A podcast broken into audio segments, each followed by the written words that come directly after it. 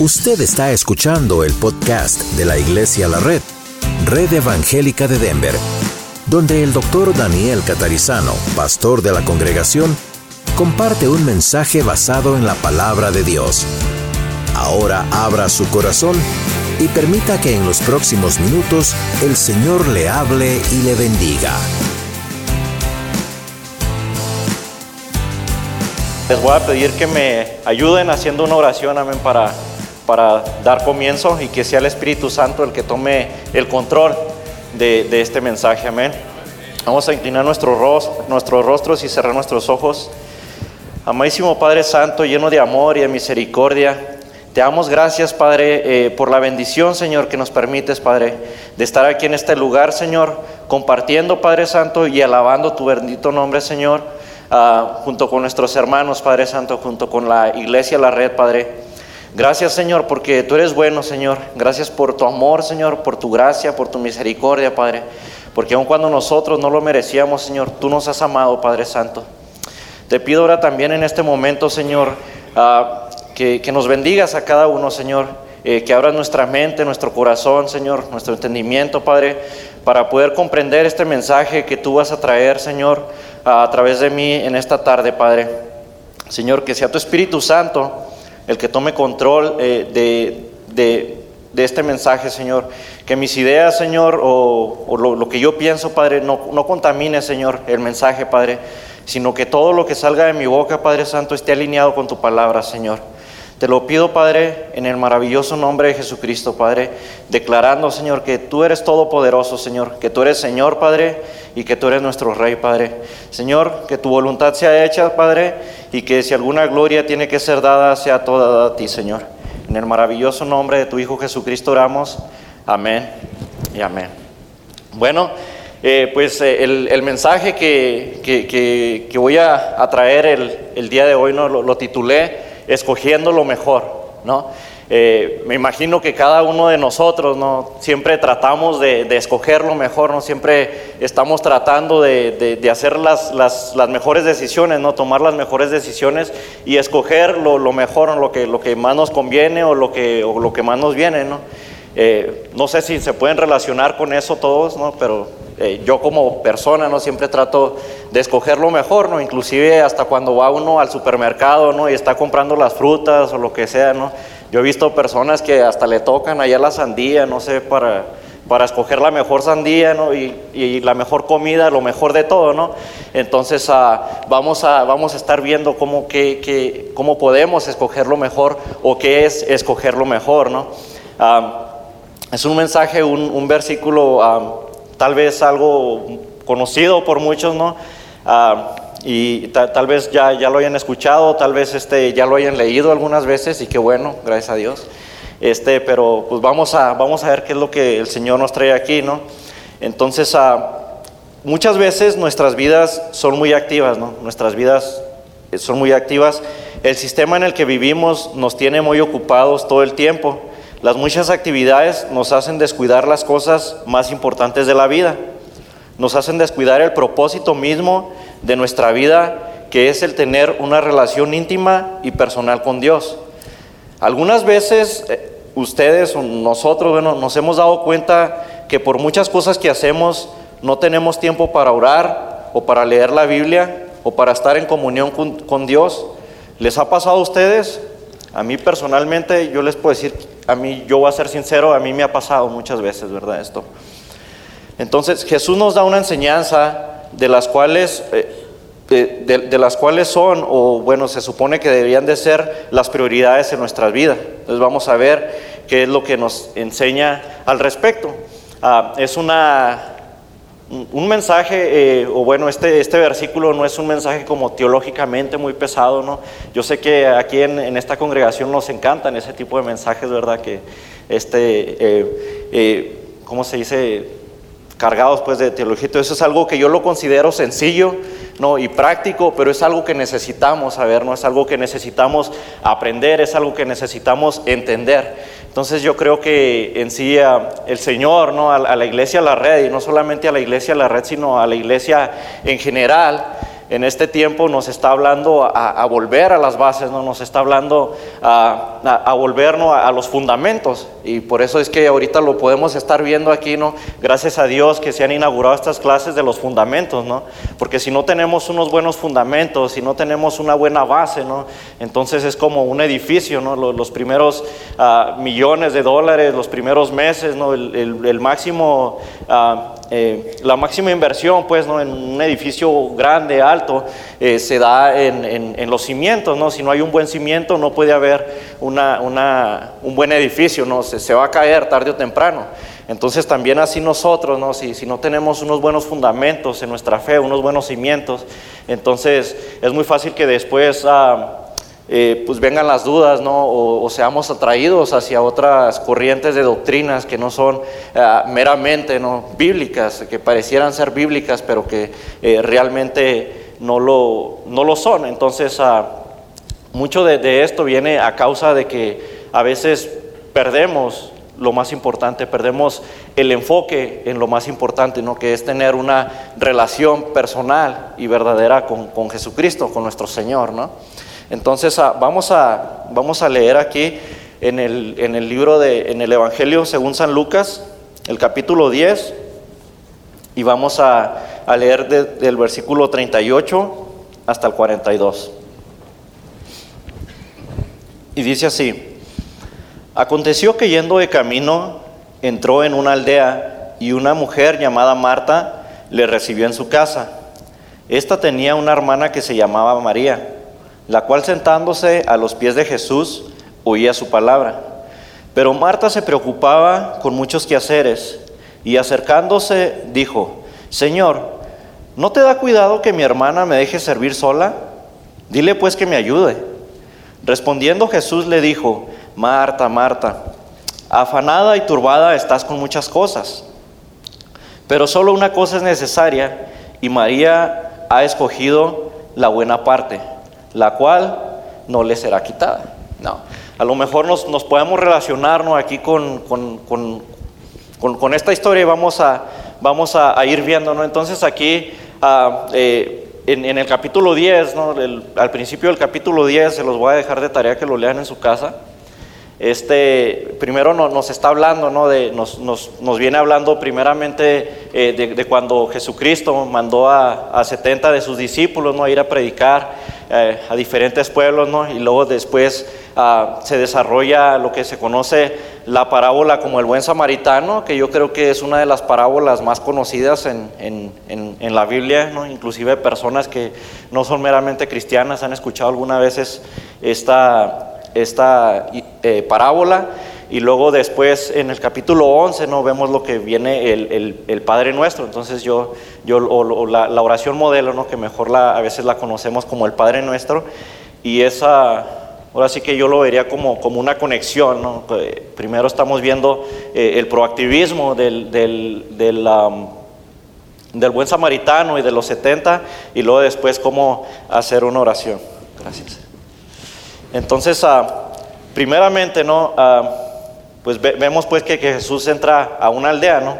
Aquí no nos, no nos, no nos especifica en este versículo eh, cuál aldea es en sí, ¿no? a dónde es donde está llegando, pero en el, nos está hablando de, de, Marta y María, que en el capítulo 11 de San Juan, eh, que si lo quieren leer también en su casa, ¿no? nos habla, son las hermanas de Lázaro, ¿no? entonces esta aldea donde ellos vivían era Betania. Entonces podemos saber que esa aldea era Betania, donde, donde Jesucristo, donde se desarrolla esta, esta historia.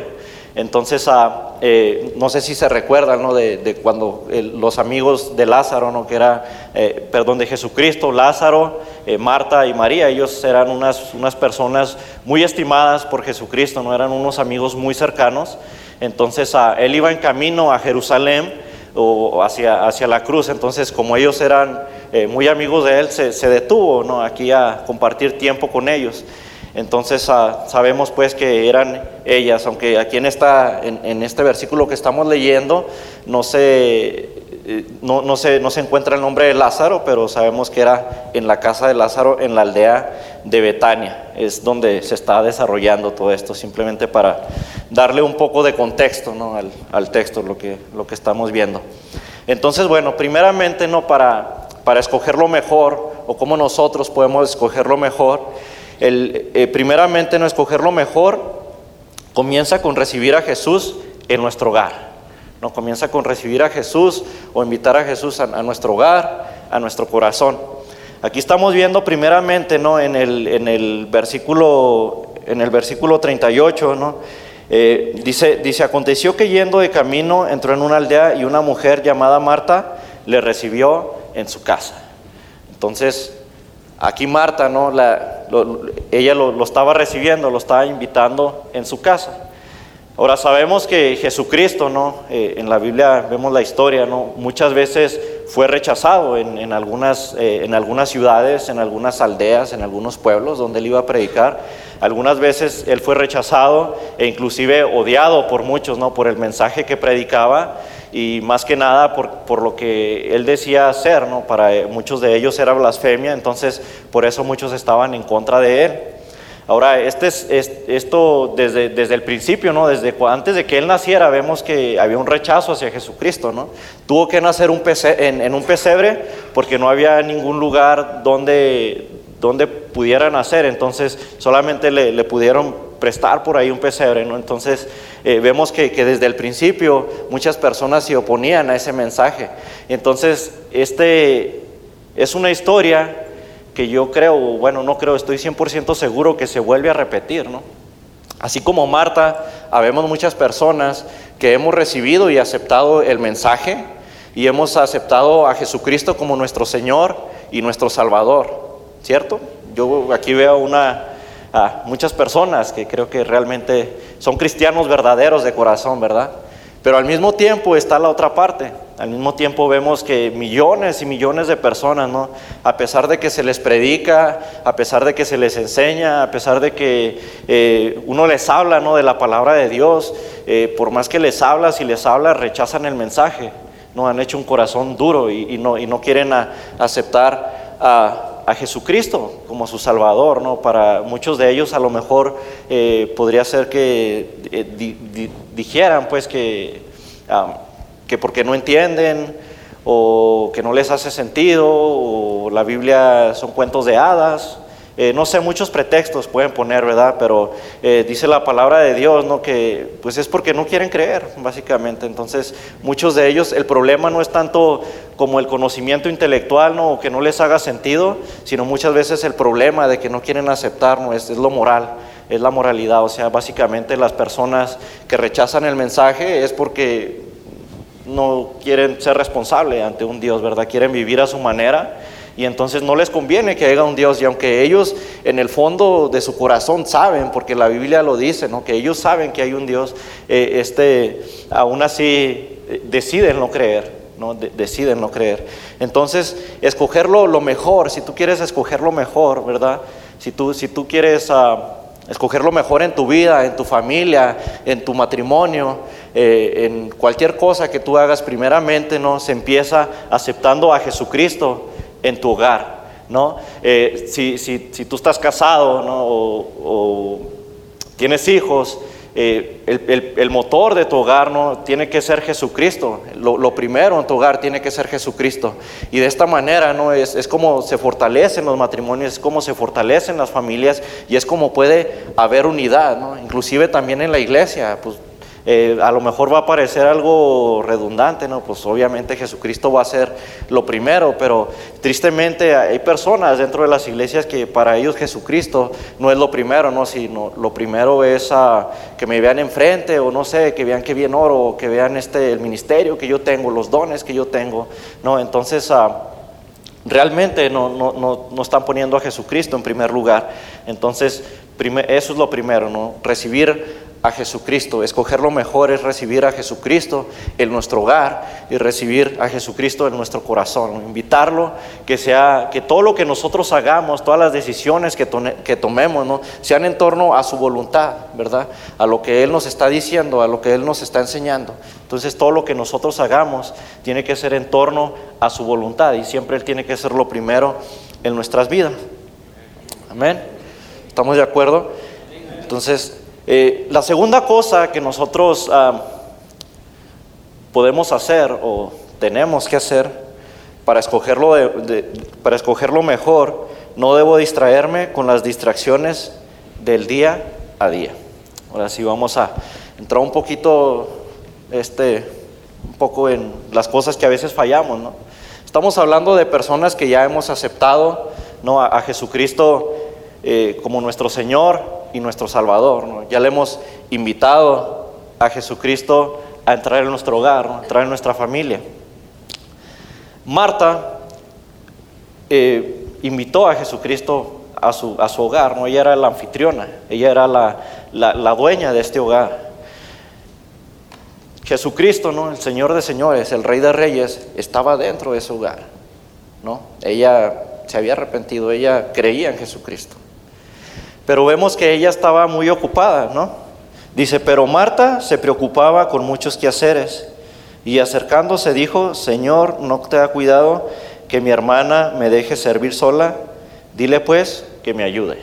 Entonces aquí vemos un contraste ¿no? entre las dos hermanas, la diferencia de actitudes. Eh, Marta estaba muy ocupada en los quehaceres, ¿no? en las cosas que se tenían que hacer en, las cosas eh, para, para, no sé, para, para atender al invitado, vamos a decir. Pero, no sé, yo digo, o sea, teniendo a Jesucristo ahí enfrente, estaba ocupada haciendo otras cosas y vemos el contraste María, ¿no? Eh, yo me imagino que a lo mejor María, antes de que llegara Jesús, ella estaba tal vez ayudando con los preparativos, ¿no? con todo lo que se tenía que hacer, pero al momento en el que Jesús llegó, eh, dejó todo lo que, lo que tenía que hacer y vino y se postró a sus pies, ¿no? con una actitud de, discípulo, ¿no? como, como un discípulo. Vemos pues que, eh, como dice que ella estaba sentada a los pies del Maestro, a los pies de, Jesucristo, ¿no? El apóstol, así como un ejemplo, el apóstol Pablo, ¿no? Eh, en, alguno en, uno de sus relatos dice que él, se sentaba a los, pies de Gamaliel. El, Gamaliel era un maestro de la ley, ¿no? Era uno de, los más reconocidos en ese tiempo, y, el apóstol Pablo era uno como sus top students, uno de el estudiante mayor era como el número uno de sus estudiantes. Entonces, en ese tiempo eh, era muy poco común que una, una, mujer fuera aceptada eh, para que un maestro, un rabino, ¿no? un, rabí le, enseñara, ¿no? No, no era algo eh, aceptable, por así decirlo. pero aquí vemos pues cómo el como Jesucristo, pues, ¿no? O sea, cómo era diferente, no era cualquier rabí, no era, no era cualquier maestro, no era un maestro del montón, sino vemos la diferencia, ¿no? Los otros rabís, si se acercaba una mujer, me imagino que hasta la hacían para un lado, ¿no? Para, para culturalmente la mujer no tenía mucho valor para ellos, pero vemos, pues, cómo, cómo Jesucristo hacía la diferencia ahí. Entonces, ah, pues esta mujer María, ¿no? Eh, tenía la dicha de no solamente estar sentado ante los pies de cualquier maestro, sino al maestro de maestros, al mero mero, vamos a decirlo, el mero mero de, los maestros. Y entonces ah, vemos pues aquí una, una, diferencia ¿no? de, cómo Marta estaba por estar muy ocupada en las cosas de la casa, en las cosas que, eran, que son necesarias, ¿verdad? Que eran necesarias hacer, eh, pero se estaba desenfocando de lo que era lo más importante. Entonces, Muchas veces ¿no? nosotros como, como, personas aquí en, en, sobre todo aquí en Estados Unidos, ¿no? yo veo una diferencia bien grande de donde yo soy originario, eh, de mi país México, aquí Estados Unidos, es una diferencia muy grande en la cultura, ¿no? Aquí es como algo así rápido, rápido, como, como que siempre estamos apurados haciendo las cosas, ¿no? Y, y que un evento y que esto, la escuela, el trabajo, y, hay demasiadas cosas que tenemos que hacer, ¿verdad? Hay un schedule que tenemos que cumplir muchas veces y a veces esto nos hace que nos desenfoquemos un poco de lo que es realmente importante en nuestra vida cristiana. Amén. Nos hace que nos desenfoquemos de lo que realmente importa. ¿no? Nosotros como cristianos ya hemos recibido a Jesucristo en nuestra casa. Hemos recibido a Jesucristo como nuestro Señor. Pero estamos tan ocupados, dígase en el trabajo, dígase en la escuela, dígase, no sé, cualquier otro lugar, ¿no? actividad. Eh, usted póngale nombre, yo no conozco eh, sus vidas, ¿no? yo no conozco cómo vive cada uno, pero a veces no estamos tan ocupados en eso y luego vamos dejándolo, ¿no? Para después, vamos dejándolo para después. Tenemos ganas de orar, sentimos eh, ganas de leer la Biblia, pero ay, después, ahorita en la tarde, cuando llegue el trabajo, ahorita cuando me desocupe, Señor, yo voy a orar. Ahorita cuando eh, termine de hacer lo que estoy haciendo, voy a leer la Biblia. Y a lo mejor en, nuestro, en nuestro corazón ¿no? es, un, es un sentir auténtico, ¿no? O sea, verdaderamente lo, estamos o creemos pues que lo vamos a hacer. Pero y luego pasa que nos gastamos las energías, ¿no? Haciendo todo lo demás y fuimos dejando a Dios de un lado y al último ya cuando llegamos a nuestra casa lo que queremos hacer es dormir. ¿No? Nos enfocamos tanto en hacer todo lo demás, hicimos todas las actividades que eran necesarias para nosotros, ¿no? Este, con, una vista humana, eh, lo que para nosotros era lo más importante, que no nos enfocamos en alimentar lo espiritual, que como cristianos se supone que deberíamos de saber qué es lo más importante, es lo primero, ¿no? Entonces, ah, no sé si les ha pasado, pero a mí sí. Yo, yo no les voy a predicar algo, ¿verdad? Que Ah, con lo que no me ha relacionado, algo que no me ha sucedido. El Señor, cuando yo estuve orando ¿no? para, para traer este mensaje, Señor, ¿qué tú quieres que yo le, le traiga el mensaje a, la iglesia, a la red? Y me estuvo hablando bien fuerte. Este, y ahorita estoy tratando de traerlo con calma, ¿verdad? Pero yo tuve que caer de rodillas y pedirle perdón al Señor. Señor, perdóname porque estoy muy enfocado en las cosas de este mundo, que no me estoy enfocando en lo que tú me has mandado hacer. No me estoy enfocando en tener una verdadera relación contigo, ¿no? en tener una relación cercana, estrecha, no fuerte contigo. Y tuve que pedirle perdón al Señor. Entonces es algo que, a lo mejor muchas veces no nos damos cuenta, ¿verdad? Que, que, estamos, pero poco a poco, ¿no? Así primero es una cosa y luego la otra, y poco a poco se van juntando y al último ya no tenemos tiempo para el Señor. Quisiera que leamos en en el Evangelio de Mateo, según Mateo, capítulo 6, del 25 al 33.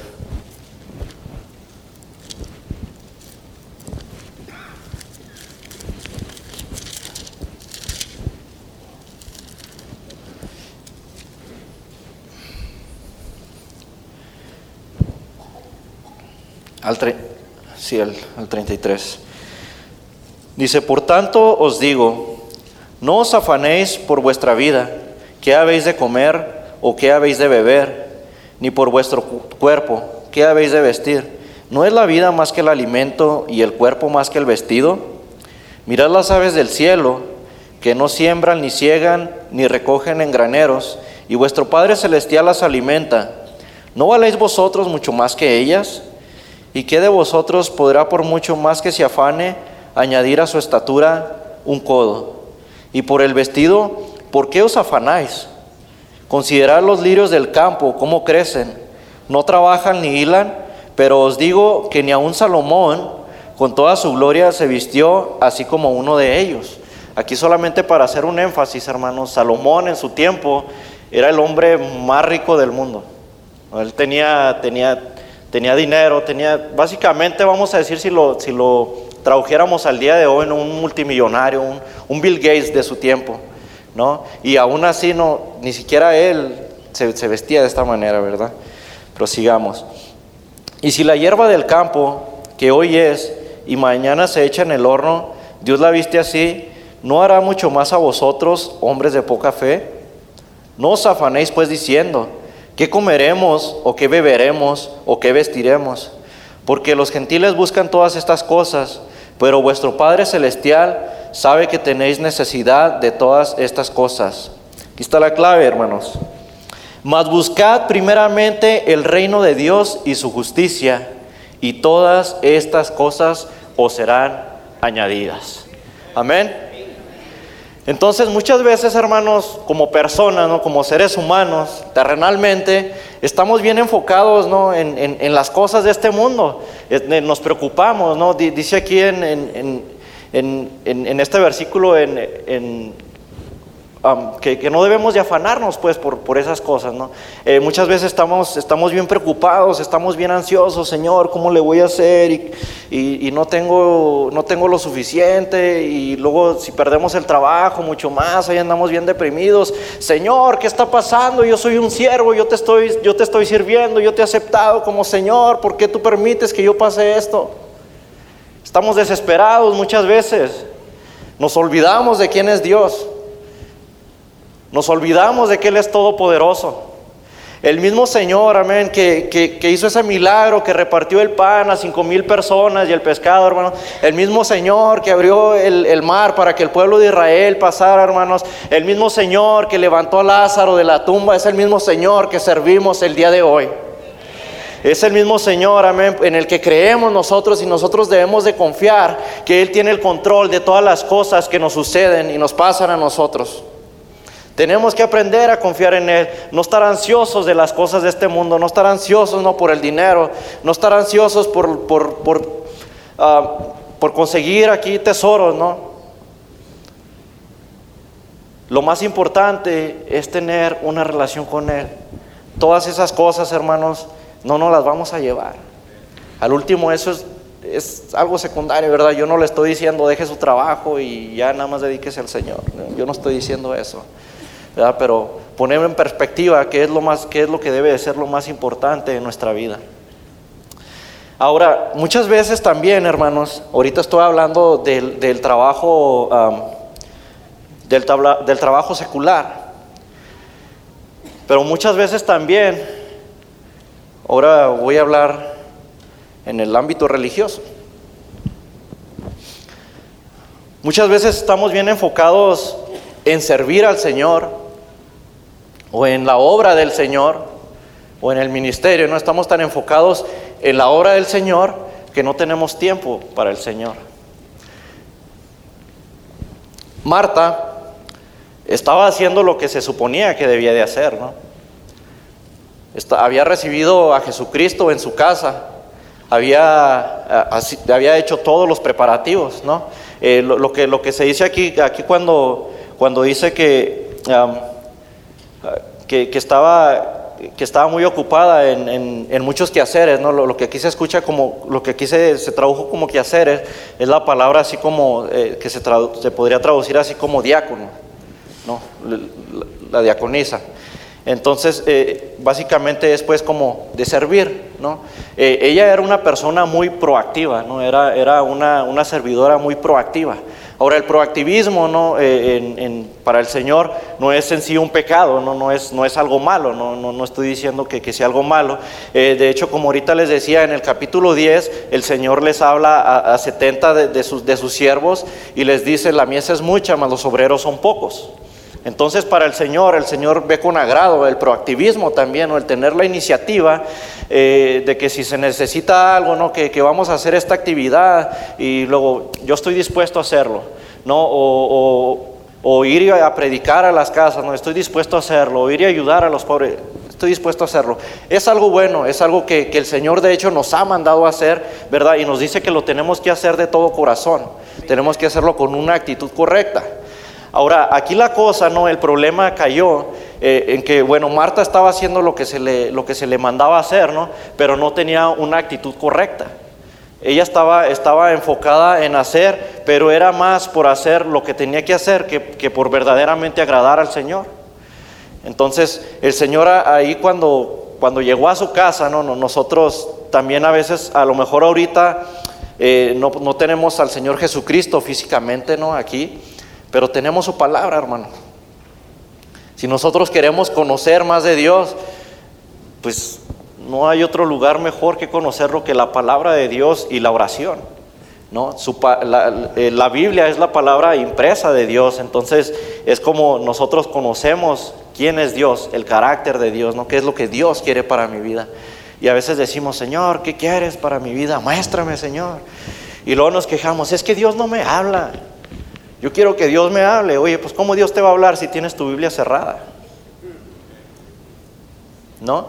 Entonces, aquí ella estaba haciendo lo que, lo que tenía que hacer, ¿no? Pero no tenía una, eh, la actitud pues que, debería de tener agradable para, para agradar al Señor, ¿no? sino que se estaba enfocando más en sus quehaceres, se estaba enfocando más en, en, hacer lo que tenía ella que hacer, que no se estaba enfocando en el Señor.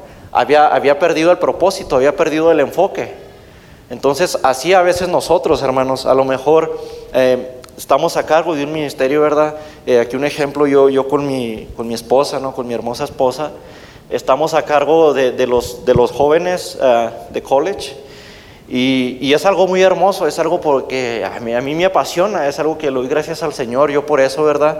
Eh, pero siempre tengo bien, eh, um, bien contemplado ¿no? que eso no, no me debe quitar, que, Jesús sea el primer lugar en mi vida. ¿No? Como cristianos, el Señor tiene que ser lo primero en nuestra vida.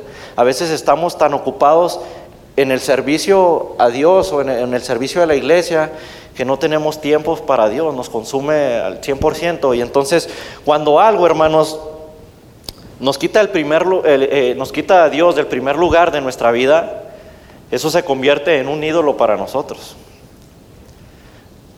A veces criticamos ¿no? a, ciertas ciertas religiones, ciertas creencias, ¿no? Que porque son idólatras y que porque adoran imágenes o lo que sea. Pero a veces nosotros también sin darnos cuenta caemos en lo mismo. Cualquier cosa que tome el primer lugar en nuestra vida, que no sea Dios, se convierte en un ídolo para nosotros.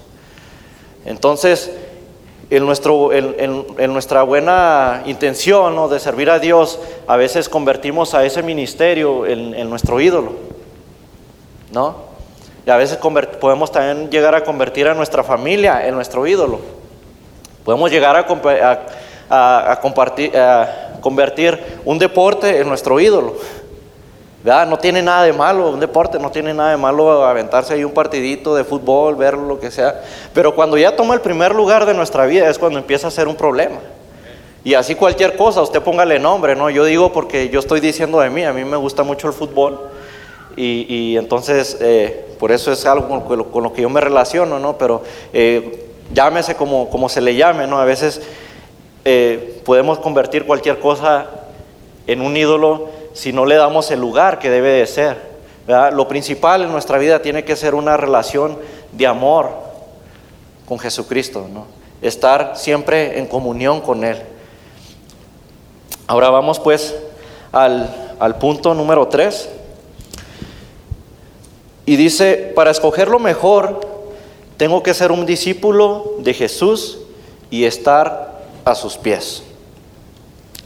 Aquí vemos a María, pues entonces, ¿no? Que ella, vemos el, ejemplo, ¿no? Que estaba a los pies de Jesús.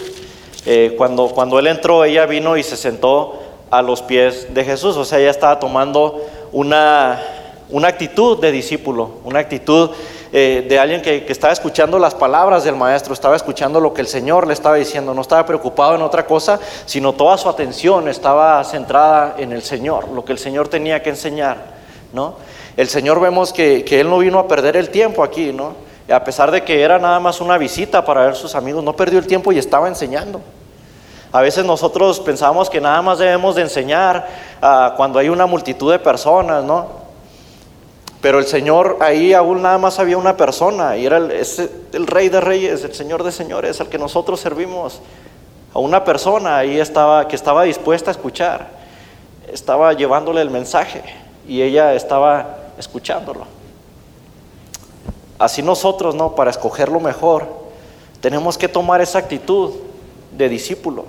Tenemos que tomar esa actitud, amén, de, escuchar la voz del Señor, ¿verdad? Como decía ahorita, a veces nos quejamos de que, de que Dios no nos habla, pero pues es porque no estamos enfocados en eso, no estamos escuchando la palabra de Dios, no estamos escuchando la voz de Dios, no estamos buscándole.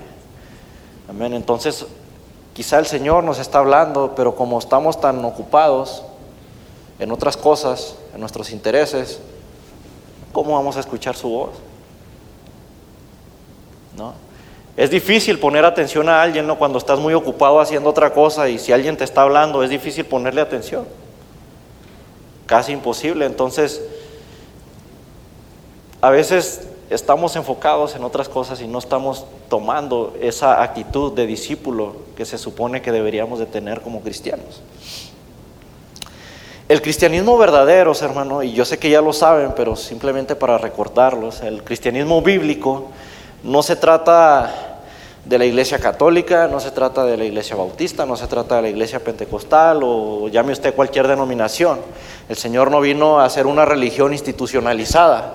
El Señor vino, amén, a traernos, para hacer un puente, amén, para, para reconciliarnos con Dios, no para tener una relación cercana con Él. Entonces, el cristianismo bíblico es una relación de amor verdadera, cercana y dinámica con Jesucristo. Dios no, es un Dios eh, como, como, muchos creen, que, nada más vino y creó el mundo, creó el universo y luego le dio cuerda y ya dejó que, que tomara su rumbo. No. El Señor siempre está pendiente y siempre, siempre está ahí al pendiente de todo. Él siempre se está involucrando, amén, en la creación. Él se está involucrando. Él quiere lo mejor para cada uno de nosotros. Por eso Él siempre nos está hablando. Él siempre nos está diciendo qué es lo que debemos de hacer, pero a veces somos los otros los que no escuchamos su palabra por estar ocupados en cualquier otra cosa. Quiero que leamos en Filipenses capítulo 4, versículo 6.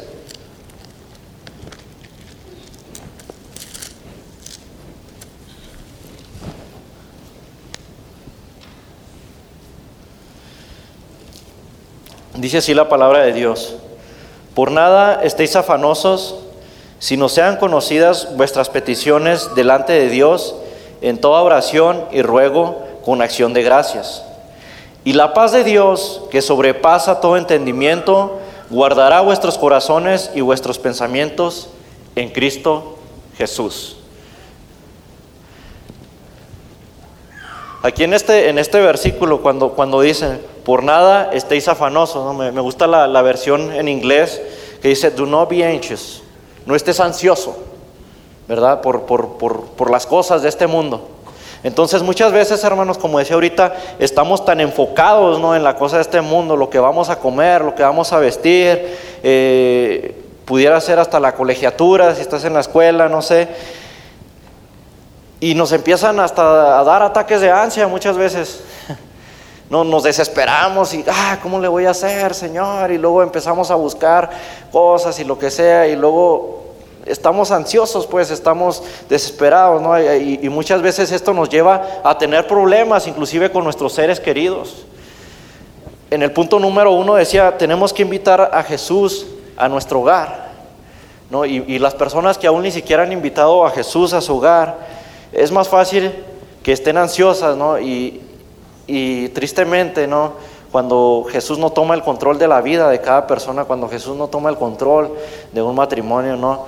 Eh, cuando vienen estas cosas, cuando vienen las dificultades, es fácil echarle la culpa al otro, ¿no?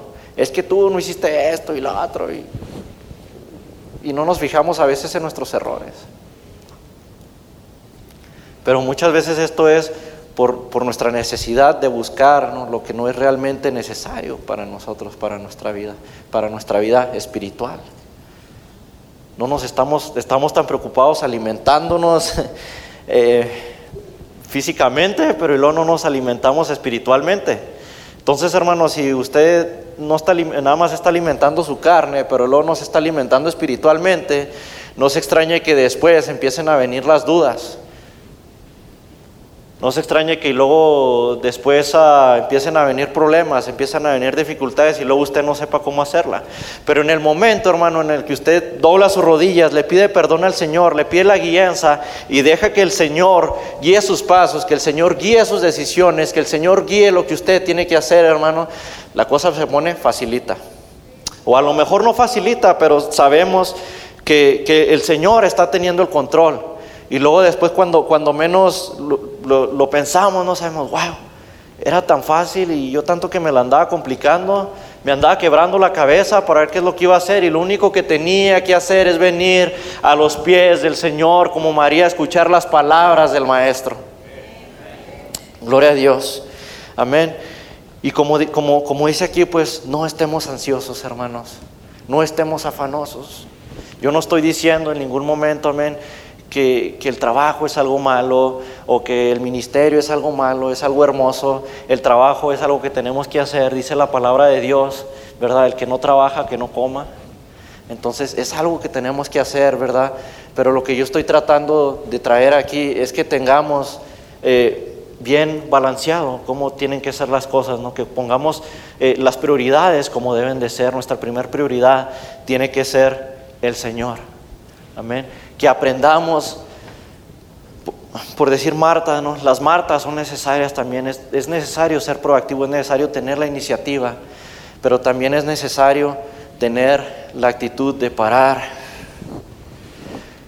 descansar en el Señor, escuchar su palabra, escuchar lo que Él nos está diciendo. Y cuando nosotros hacemos esto, no dejamos que el Señor tenga el control, entonces podemos hacer más efectivamente ¿no? lo que el Señor nos ha mandado hacer. A veces si nosotros nada más lo hacemos por nuestra propia iniciativa, no nos extrañemos de que no funcione lo que nosotros nos hemos emprendido a hacer, aunque sea con una buena motivación. Pero si el Señor no lo ha mandado, casi estoy seguro que usted va a terminar cansado y a lo mejor triste, deprimido y enojado hasta con el Señor. Todo lo que hagamos, hermano, que sea verdaderamente no lo que el Señor nos ha mandado hacer. Ahora, ¿cómo yo voy a saber lo que el Señor me manda a hacer? Otra vez, yendo a su palabra, en la oración, dándole el control verdadero y total de nuestra vida. Entonces, el estrés y la ansiedad causadas por el mucho activismo nos pueden distraer de lo que es más importante en la vida cristiana. Esto es disfrutar de Jesús, aprender de Él y ser su discípulo. Esto sin duda, hermanos, es escoger lo mejor. Esto es escoger lo mejor escoger ser discípulos del Señor. Amén. En Eclesiastés 3, hermanos, no lo voy a leer, ¿verdad? Pero eh, si lo quieren buscar en su casa, en Eclesiastés 3 nos habla de que todo tiene su tiempo. Entonces, a veces a lo mejor usted me va a decir, no, es que yo no tengo tiempo porque tengo dos, tres, cuatro trabajos, tengo muchas cosas que hacer, no tengo tiempo. La palabra de Dios dice que hay tiempo para todo. especialmente para buscar su palabra. Amén. Entonces, amigos, no sé, a lo mejor personas ¿no? que, que han estado aquí, a lo mejor nos hace falta primeramente abrir nuestro hogar, nuestro corazón a Jesucristo. A lo mejor es la primera vez que tú vienes aquí a, un lugar como este, ¿no? Y a lo mejor es quién sabe de qué estar hablando, yo cómo dejar mi trabajo, cómo que Jesús va a ser lo primero en mi vida. Déjame decirte, amigo, que estás aquí por una razón, por un motivo, porque el Señor dentro de su voluntad te ha traído aquí. A lo mejor tú piensas, es que yo no estoy preparado todavía, yo primero tengo que arreglar las cosas, yo primero tengo que arreglar mi vida y luego y ahora sí vengo a Jesús, ahora sí vengo y me arrepiento. Esto yo era lo que yo pensaba. Yo decía, es que yo no soy digno de Dios y por eso no me voy a arrepentir, sino hasta que yo arregle todas mis cosas, hasta que yo arregle todo lo que, lo que tengo que hacer, no todo lo que está mal. Pero me di cuenta una vez de que por mis fuerzas no lo iba a poder lograr. Y en ese momento fue cuando vine y me arrepentí, vine en los pies del maestro.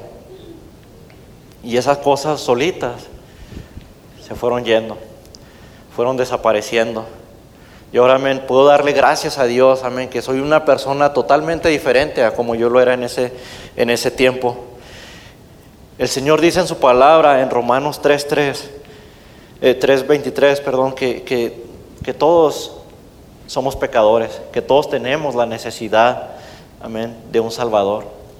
Entonces, si tú estás aquí en este lugar, amén, yo te invito que dejes entrar a Jesucristo a tu corazón, que dejes entrarlo a tu hogar, primeramente.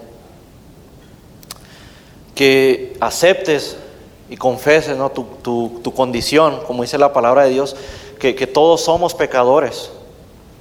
Eh, que todos hemos pecado, dice, todos somos pecadores y por lo tanto fuimos destituidos de la gracia de Dios.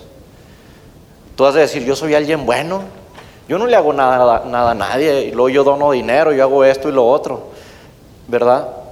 Pero alguna vez tú has mentido, ¿Alguna vez has tenido un pensamiento malo ¿no? hacia alguien?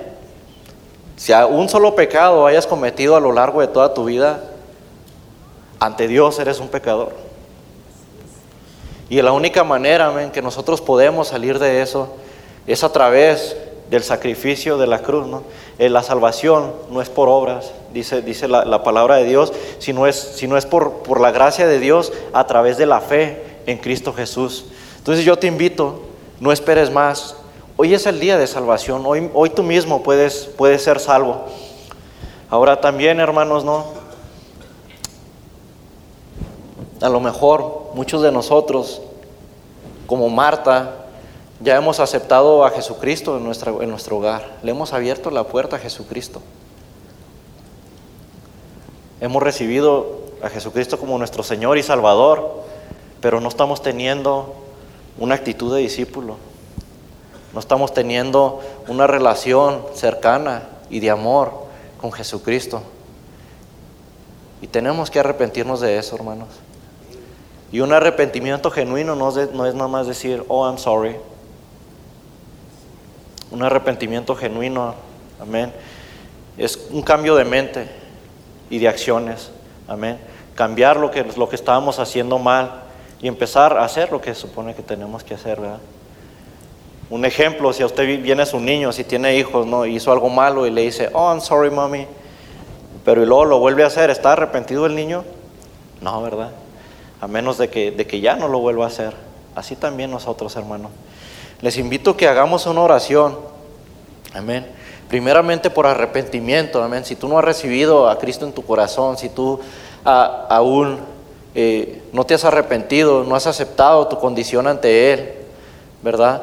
Y luego después, si tú ya le has recibido, pero tienes que fortalecer esa relación con Él, amén, también para reconciliarnos con Jesucristo. Amén. Les voy a pedir que inclinemos nuestros rostros. Amadísimo Señor, te doy gracias, Padre Santo, por, por la palabra, Señor, que has traído el día de hoy a nosotros, Padre. Porque es algo necesario, Padre, que tenemos que comprender, Señor.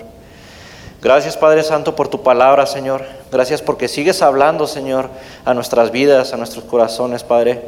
Porque tú no eres un Dios lejano allá sentado en su trono, Padre, sino que tú te involucras en la vida de tus hijos, Señor, y, de, y de tu creación, Padre. Señor, en este momento, Padre Santo, si, si, alguna persona, Señor, aún no, te ha, no te ha recibido, Señor, te pido que toque su corazón, Padre Santo. Te pido que toque su alma, que toque su vida, Señor. Si tú eres una de esas personas, amigo, te invito a que digas esto conmigo. Señor, yo creo y estoy de acuerdo contigo de que soy un pecador.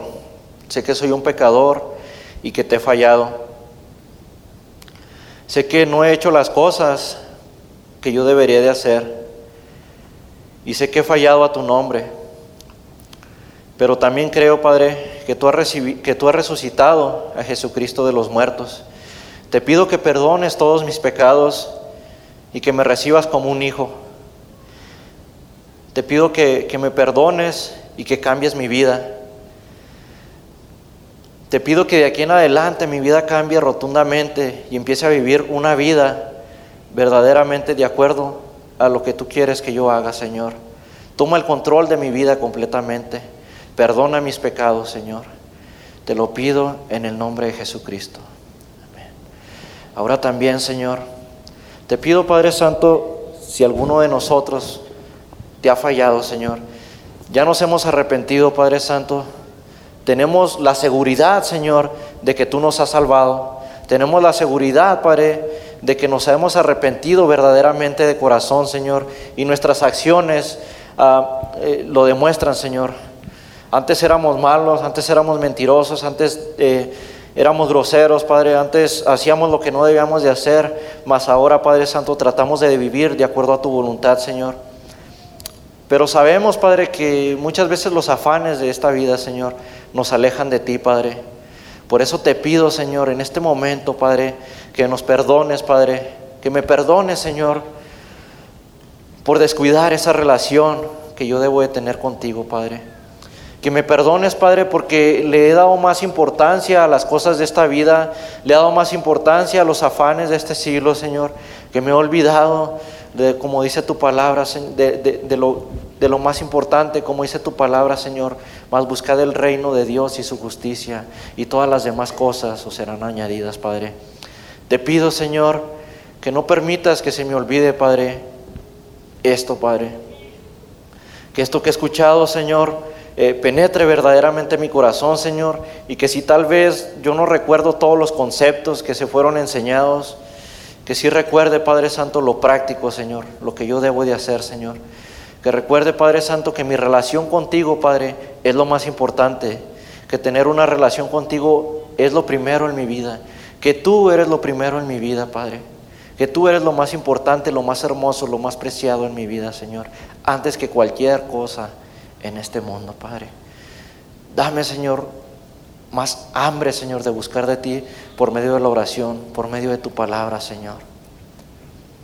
Y que tu voluntad siempre sea hecha en mi vida, Señor. Úsame, Padre Santo, para llevar ese mensaje de esperanza a los demás, Señor. Que yo pueda ser luz y sal, Padre Santo, donde sea que yo me encuentre, Padre, en el trabajo, en la escuela, donde sea, Padre. Que no me vean a mí, Señor, sino que vean el reflejo de Jesucristo en mi vida, Señor. Te lo pido, Padre, en el maravilloso y bendito nombre de Jesucristo, creyendo, Padre, que tú ya lo has hecho, que tú ya lo estás haciendo, porque tú eres el que ha inspirado esta oración, Señor.